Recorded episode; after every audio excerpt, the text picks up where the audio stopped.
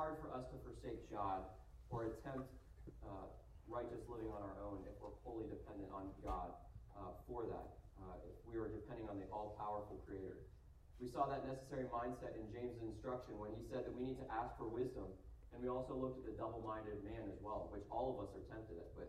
We saw that this morning when Pastor mentioned not being able to serve God and mammon. It's the same exact idea. The action then that follows that mindset of weakness is to accept responsibility when we do have shortcomings.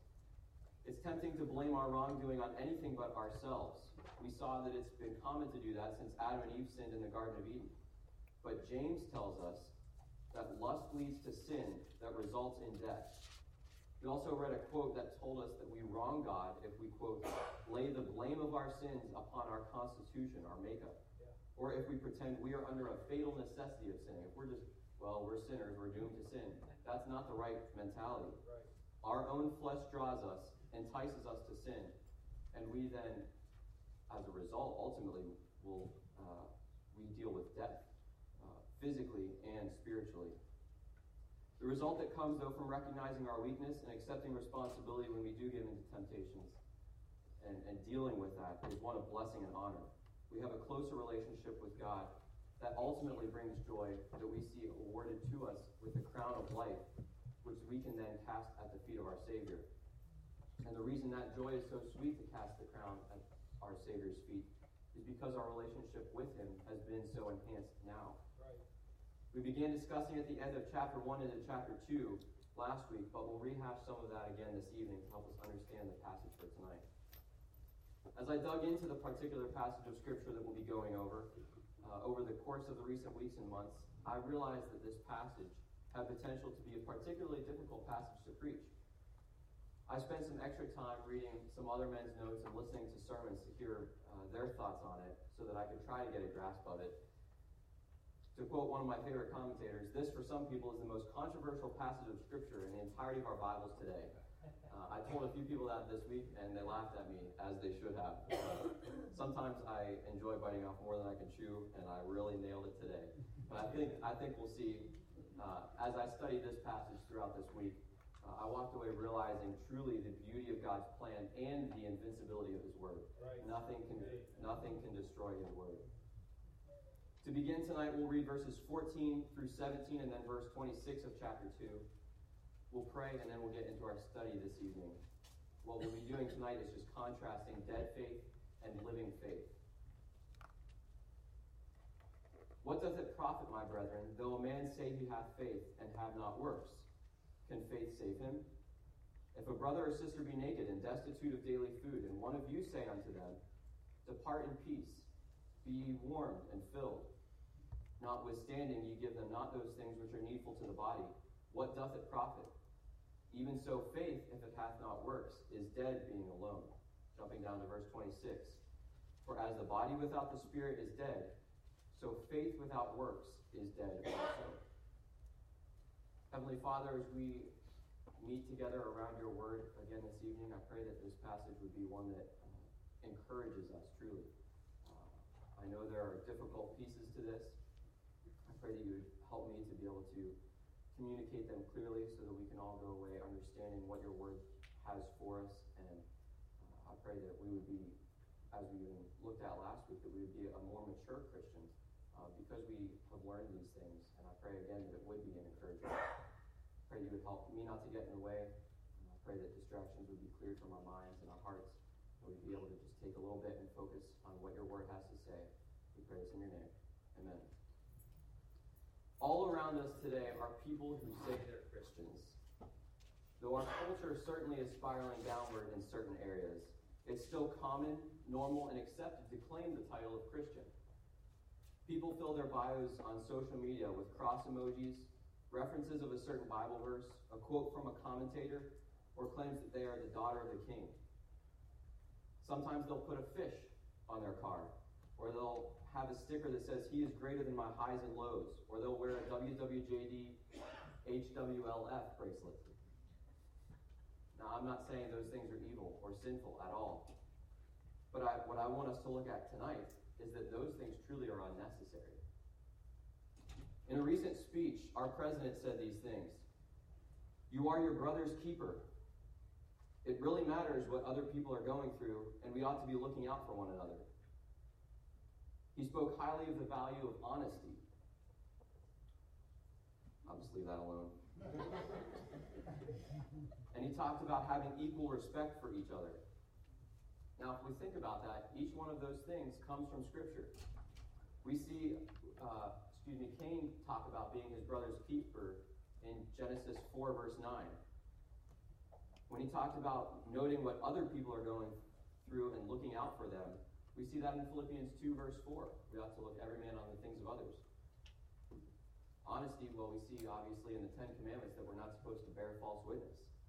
And then equal respect, having equal respect for one another. We just looked at that last week when we talked about not having favoritism.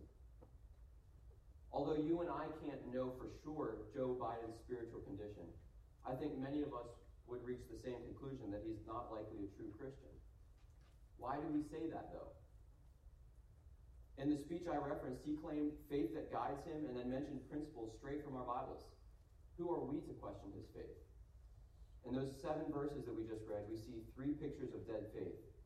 James tells us why we can question our president's faith and what discerning we should be asking of our own selves and others. Right. One commentator sums up this section very succinctly.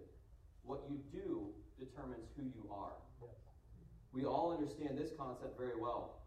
I was thinking of just a way to try to illustrate this to you. You all have known me for about a year and a half now, Pastor maybe a little bit longer, but if I came to you and I told you that I were a great plumber and I could fix any plumbing problem you might have, and then you called me to fix a plumbing issue at your house, and I brought a circular saw, a calculator, and a bulldozer, you're probably going to doubt my legitimacy. You might also have questions about where I got the bulldozer.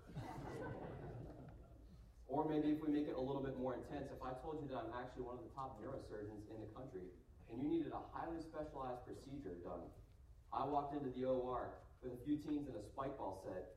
You should seriously doubt my legitimacy. It's why there are product reviews, company reviews, surveys of restaurants, and everything else. What you do determines who you are. Right. The action of confronting dead faith is not unique only to James. John the Baptist confronted the Pharisees and Sadducees in Matthew chapter 3.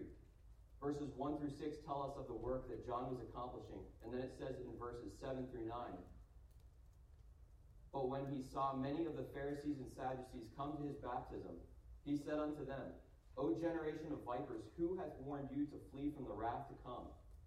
Bring forth therefore fruits meet for repentance, and think not to say within yourselves, We have Abraham to our father.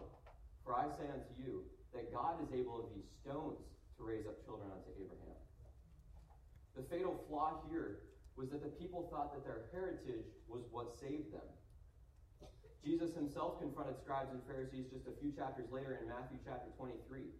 He gave them a scathing review of their lives and says in verse 23, "Woe unto you, scribes and Pharisees, hypocrites, for you pay tithe of mint and anise and cumin, and have omitted the weightier matters of the law, judgment, mercy, and faith. These ought ye to have done, and not leave the other undone." The fatal flaw here was that the scribes and Pharisees cared more about what people thought of them rather than making their hearts right with God. James gives us 3 hypotheticals in that passage we just read that we're going to look at that help us identify a dead faith. Let's go ahead and look at our first description of a dead faith, which is false profession. We read just a minute ago, verse 14, but I want us to look at it one more time. "What doth it profit, my brethren, though a man say he hath faith, and have not works? Can faith save him?" At first glance, this verse may not seem very challenging to our minds, but it's very important to understand what the point is. When James is going through this passage of Scripture, he's talking about a certain type of faith, the faith that doesn't have works. If you look up the Greek translation of James 2:14, it helps us make perfect sense of this. Let's think first, though, on Acts 16:31. Paul says in Acts 16:31, "Believe on the Lord Jesus Christ, and thou shalt be saved." So James here writes, if a man says he has faith and has no works, can faith save him? And the answer James is looking for is no, that faith can't save him. But we just saw that passage in Acts 16 where Paul told the jailer, all you need to do is believe. This small article in the Greek helps us understand this. This little Greek word is two letters of our English alphabet. It's very short, but it has a weighty meaning. It occurs in our Bibles today over 20,000 times. Sometimes it's put into our English translation and sometimes not. But I think noting it here is going to help us understand this passage more clearly. The little word that we could say is in there, in verse 14, is if we put the word that in front of faith in verse 14. So listen to it with that article included. What doth it profit, my brethren, though a man say he hath faith and have not works? Can that faith save him? And that's the point truly that is trying to be made. When we ask it that way, it makes total sense. We realize the clear answer to that is no, that type of faith cannot save him. It's because we are what we do, not what we say. Right. Yeah. James continues with the second description of dead faith in verses 15 through 17, which is fraudulent pity. He writes, if a brother or sister be naked and destitute of daily food, and one of you say unto them, depart in peace, be ye warmed and filled, notwithstanding ye give them not those things which are needful to the body, what doth it profit? Even so faith, if it hath not works, is dead, being alone. We understand the concept of having a brother or sister. It's someone who is very close to us. Sarah and I don't have any family right around this area, but if one of our family members just showed up one day, we welcome them with open arms. They're family. We have a unique bond with them that we don't have with other people. And then if we continue on, if that brother or sister be naked, if we look at that verse naked, it could mean naked like we understand it today. But because of the context, we understand it more to be without necessary clothing. The actual word that's used is the word that we get our word today, gymnasium, from. If you want to think of this as clothes for the gym, if that's a thing you do, we would probably agree that most gym clothes are supposed to be as least cumbersome and restricting as possible. If you're familiar with Greek history, then you'll also recall that when men trained for athletic events, there was extreme immodesty. It led to great sin. This would have been a clear example to the Jews scattered abroad that there was a clear need of basic garments necessary to public life. Then we look at that little phrase, destitute of daily food. That's the context that helps us understand that word naked. Destitute simply means without the basic necessities of life. The situation then that presents itself is that one of our family members is in extreme need. Regardless of what they've done to you leading up to this point, they're coming to you with nothing. They'll not be able to survive very long in life due to their need or due to being destitute. James says then that the man who has dead faith looks at the brother or sister and he sends him his way with a blessing. It would be one thing to send him with a blessing after having at least met today's needs for that one. But he doesn't meet any of his needs. James says, notwithstanding, ye give them not those things which are needful. This is so similar to the scribes and Pharisees that we just saw in Matthew chapter 23. Right. They noticed people's needs, but it was only for the goal that other people would notice them noticing needs. It'd be like us telling someone today, we'll pray for you, just so that that person or others standing around would notice our compassion and piety. Jesus told the scribes and Pharisees that they were full of hypocrisy and iniquity and asked them how they would escape the damnation of hell. I don't want to be in that group, and I hope you don't either. Good. Matthew 6 tells us not to give our alms before men and not to let our left hand know what our right hand doeth.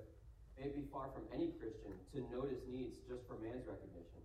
Our goal instead should be to meet those needs. Yeah. That's what a true Christian does. Right. James tells us in verse 17 that that type of faith, the faith without works, is dead. I also was trying to think of an illustration about this, and I realized I truly don't need one, and I'm thankful for that. Instead of fraudulent pity, our church as a whole does such a wonderful job of what I would say having fruitful pity on one another.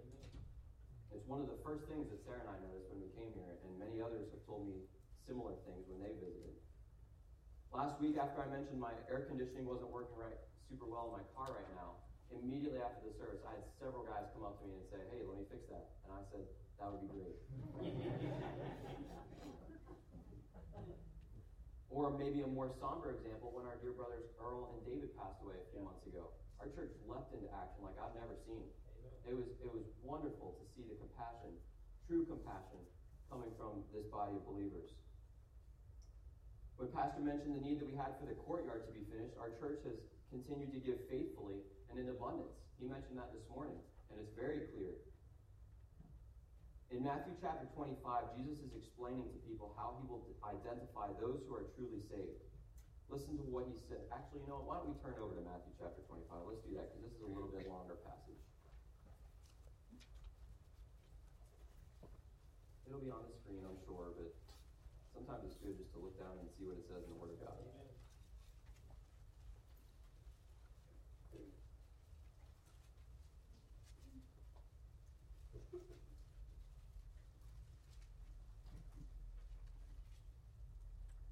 Matthew chapter 25, I'm going to read verses 34 through 40. Then shall the king say unto them on his right hand, Come, ye blessed of my Father, inherit the kingdom prepared for you from the foundation of the world. For I was hungered, and you gave me meat.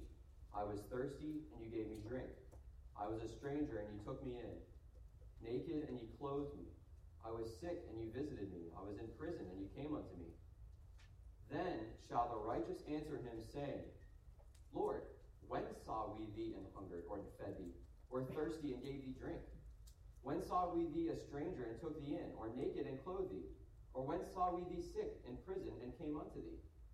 And the king shall answer, and say unto them, Verily I say unto you, inasmuch as ye have done it unto one of the least of these my brethren, ye have done it unto me. That is true fruitful pity. That is only characteristic of a righteous life, of a truly regenerated life. Continue down a few verses. In verses 41 through 43, and you see the opposite. Then shall he also say to them on the left hand, Depart from me, ye cursed, into everlasting fire, prepared for the devil and his angels. For I was an hungered, and you gave me no meat. I was thirsty, and you gave me no drink. I was a stranger, and you took me not in. Naked, and you clothed me not. Sick and in prison, and ye visited me not. Then shall they also answer him, saying, Lord, when saw we thee an hungered, athirst, or a stranger, or naked, or sick, or in prison, and did not minister unto thee? Then shall he answer unto them, saying, Verily I say unto you, inasmuch as ye did it not to one of the least of these, ye did it not to me. Jesus clearly recognizes a truly regenerated life by what they are doing, the way that they take care of a brother or sister. And we understand that to mean a brother or sister in Christ. And I think we would understand that to mean all people at the ends of the earth, truly, if that were what we were called to. Our true care for one another is a proof of a legitimate conversion. Just like you would doubt my legitimacy earlier if I had brought certain things to do a job that would not have worked well. This is a clear proof of a legitimate conversion, is one who cares for one another. The last description of a dead faith, you see it on the screen, is a flippant persuasion. Verses 18 through 20 of James chapter 2 says, Yea, a man may say, Thou hast faith, and I have works. Show me thy faith without thy works, and I will show thee my faith by my works. Thou believest that there is one God, thou doest well. The devils also believe and tremble. But wilt thou know, O vain man, that faith without works is dead?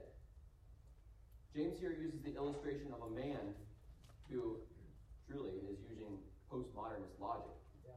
He's saying, you have this, I have that. Let's separate ways and agree to disagree.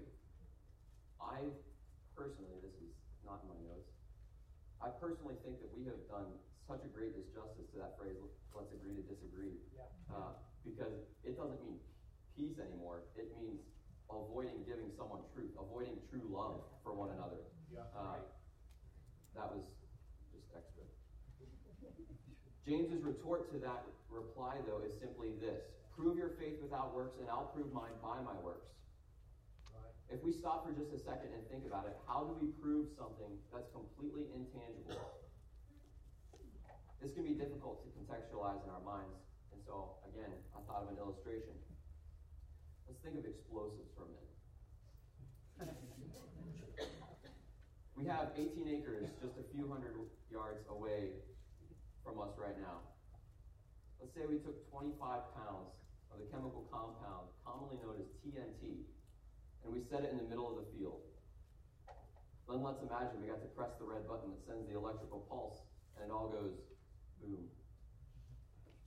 Then let's imagine someone comes down to the church a few days later after driving by the field, seeing the giant crater, and they ask, "What happened up there?" And we say, "We blew up 25 pounds of TNT." If they say, "Prove it," what are we supposed to say? We know what happened, but the only way to prove something that's not visible is to look at the results.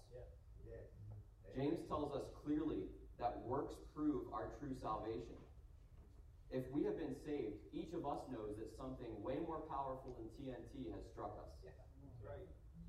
But the only way to prove it is by displaying the results of a changed life. Right.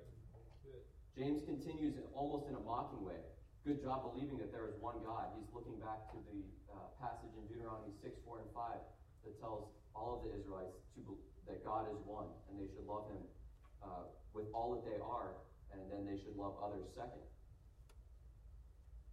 He reminds us that the devil and his demons know there is one God as well. They recognize his reality, they recognize his power, but that does not save them from eternal separation from God.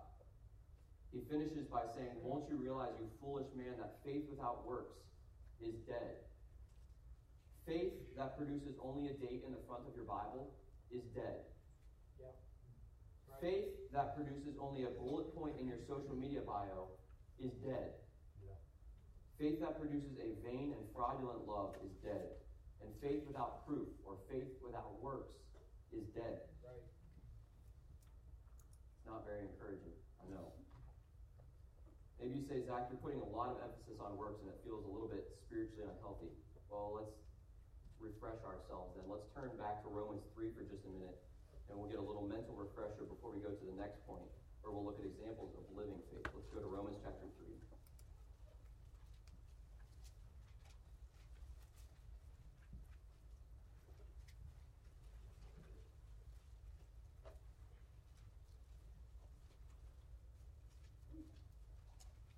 In Romans chapter 3, verse 24, Paul writes, "Being justified freely by his grace through the redemption that is in Christ Jesus." And he continues through there. If we jump down to verses 27 and 28, Paul writes, "Where is boasting then? It is excluded. By what law? Of works? Nay, but by the law of faith.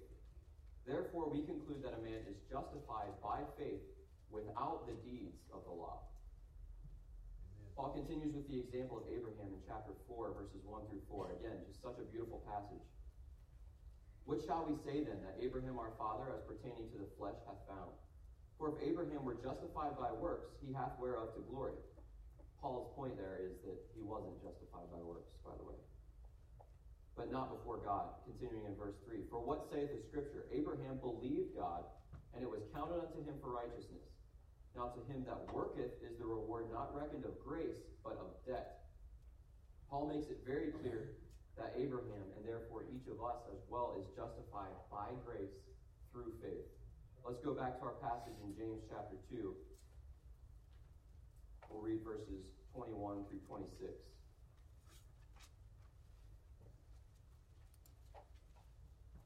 "Was not Abraham our father justified by works, when he had offered Isaac his son upon the altar? Seest then how faith wrought with his works, and by works was faith made perfect. And the scripture was fulfilled, which saith, Abraham believed God, and it was imputed unto him for righteousness, and he was called the friend of God. Ye see then how that by works a man is justified, and not by faith only. Likewise also was not Rahab the harlot justified by works, when she had received the messengers, and had sent them out another way? For as the body without the spirit is dead, so faith without works is dead also." Let's pause briefly and remind ourselves a little bit of what justification is, which is our first point under living faith. Justification is probably one of the biggest, most awe-inspiring doctrines in our Bible. In your notes, I put a spot to write the definition of justification. Simply put, justification is a change of position or status. When we receive God's free gift of salvation, our position or status changes totally. We each begin as one that is destined to hell because of our own choices. And then as a result of putting our faith in Christ's finished work, our position is changed to one that is accepted as God's own child. Right. The part that makes it even more mind-blowing is that everything that has to be done in order for us to be justified has already been done. Good. We often illustrate this point by thinking of a courtroom situation. We've committed a crime. We come in to be tried, and it's clear that we're guilty. One commentator says it this way: eyewitness after eyewitness after eyewitness comes in to testify. They look at us and say, that one is guilty. Maybe we even acknowledge our own guilt to the judge, and we say, let's just skip all of this and declare me guilty. The judge bangs the gavel and says, this court finds you innocent on all counts. That's justification in a very, very simple picture. Going back to the spiritual application, we're not justified because of something we did. It's because one, with a capital O, has been punished for us, and we can be declared righteous, even though we're not worthy of it. What a wonderful thought. We don't have to do anything to obtain our salvation other than believe on the name of the Lord Jesus Christ. So then we read this passage in James 2, verses 21 through 26. And if you're following along with me, you notice there's kind of a big problem. Look at verse 21, 24, and 25 of James 2. Verse 21, let me flip back here, says, was not Abraham our father justified by works?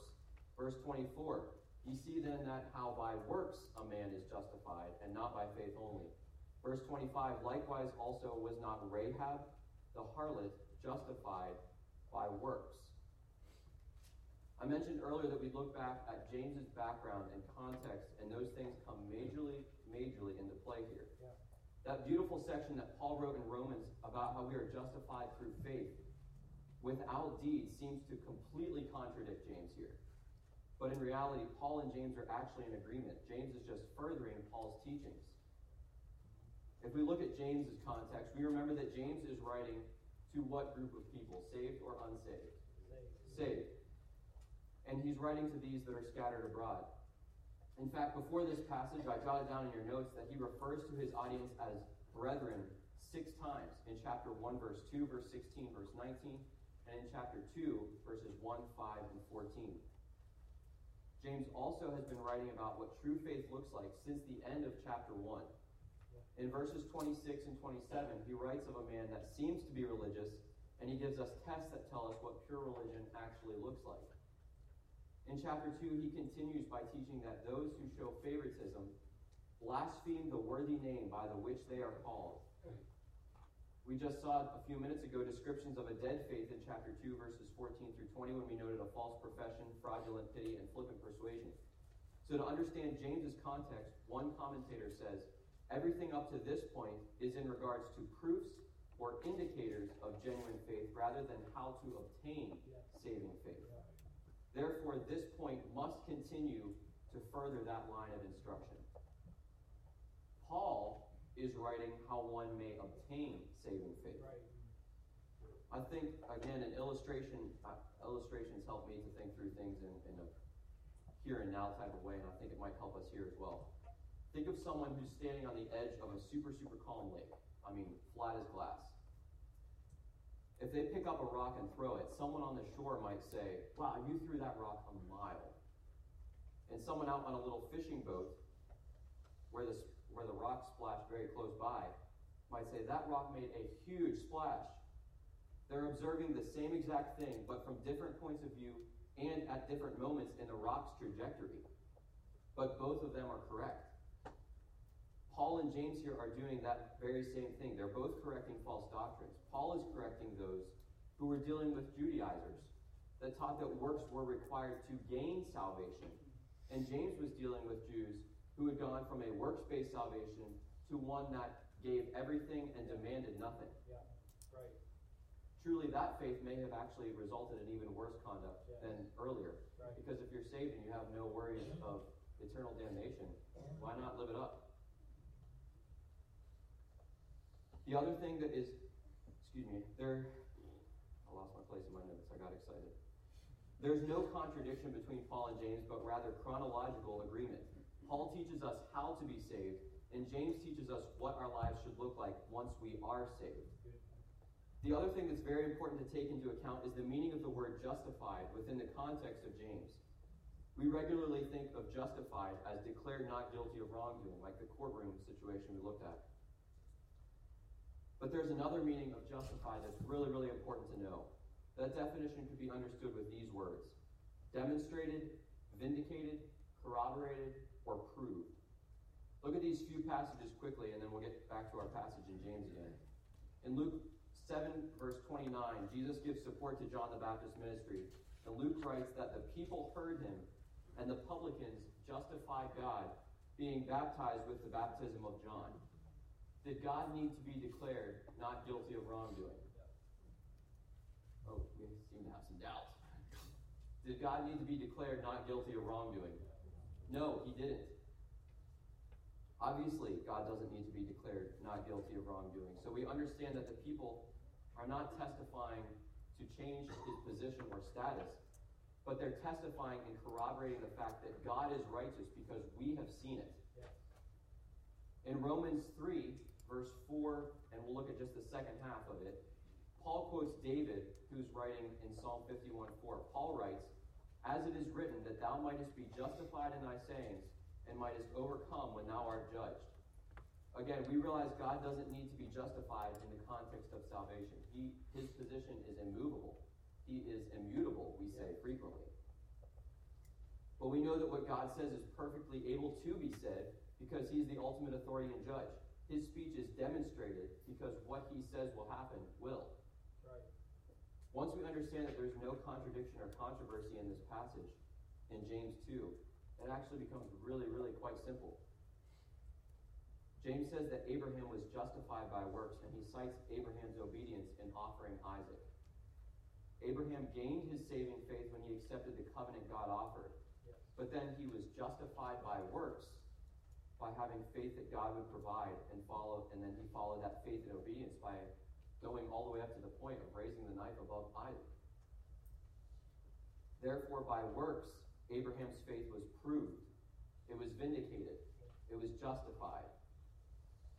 James then notes Rahab's vindicated faith by works in verse 25. I included in your notes a space to jot down that we see her faith in Joshua 2, verse 11, when Rahab says that as soon as we had heard these things, our hearts did melt. Neither did there remain any more courage in any man because of you. For the Lord your God, he is God in heaven above and in earth beneath. Right. The works that justify Rahab's faith follow in verse 21. When the Bible tells us that she bound the scarlet line in the window, she knew who God was and then made the decision to have faith in him.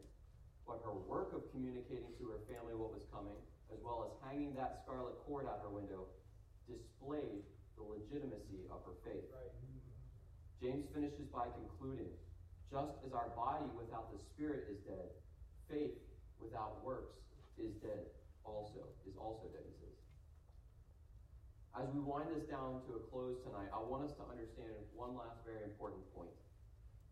We are told how to be saved in God's word, but the majority of our spiritual lives occur after the moment of salvation. John MacArthur says this: "It cannot be stressed too often that no one can be saved by works, but neither can it be stressed too often that faith, if it hath not works, is dead being alone." We might say that it costs us nothing to become a Christian, but everything to live fully as one. Amen. We're told in the book of Revelation what Jesus Christ himself will judge us by. The seven churches receive a letter from the Messiah, and at the beginning of every single one of those letters, there's a little phrase repeated again and again and again. That one little phrase, "I know thy works." We see it in Revelation 2, verse 2, verse 19, and then in chapter 3, verses 1, 8, and 15. So what do we do with this message? I certainly don't want any of us to go out of here confused and thinking, trying to see if we need to work for our salvation. Obviously not. But it would also be a pity if one left our midst thinking that he or she were saved when in reality their faith was illegitimate. It's important that each of us work out our own salvation with fear and trembling as we answer the question of whether or not we truly have a saving faith. After a message like this, each of us should do some heavy internal examination, or else we should be greatly encouraged. Yes. If we are saved, this is one of the most encouraging passages in Scripture. Yeah. Because a genuinely saved person knows that they're saved, not because of hoping or thinking or wishing, but because their lives prove that they are saved. If you would say you've been saved, you'll see the justification of your genuine conversion by your desire to obey, as well as the action of obedience that stems from that desire. If you would say you've been saved, but you have no desire to do good works, I'm not saying that you're not saved. It's not my job to be the judge of that. That's between you and the Lord. People certainly wander at times. However, if you would say you've been saved, but you have no desire to do good works, or you're not actually just obeying the simplicity in God's word, James tells us that it's a pretty clear indicator that the legitimacy of your faith is highly suspect at the best. Right. At the very least, it would be a good reason to have a serious spiritual conversation with one of us on staff or with a deacon. One commentator said this: if you are a genuine Christian, your true faith will lead to good works. And that, again, is where the encouraging piece is. We can also grow in discernment as we interact with the world around us that claims the name of Christ in nearly every sphere. It's so hard to know who truly is trying to represent Christ in the gospel and who is just using him. Yeah. Our world is so confused today. Yeah. But James gives us clear definitions as to what we should look for. May each of us leave no doubt in our own minds or in the minds of others, because our genuine faith is proven, displayed, and justified by our works. We have just a minute before I finish early, which is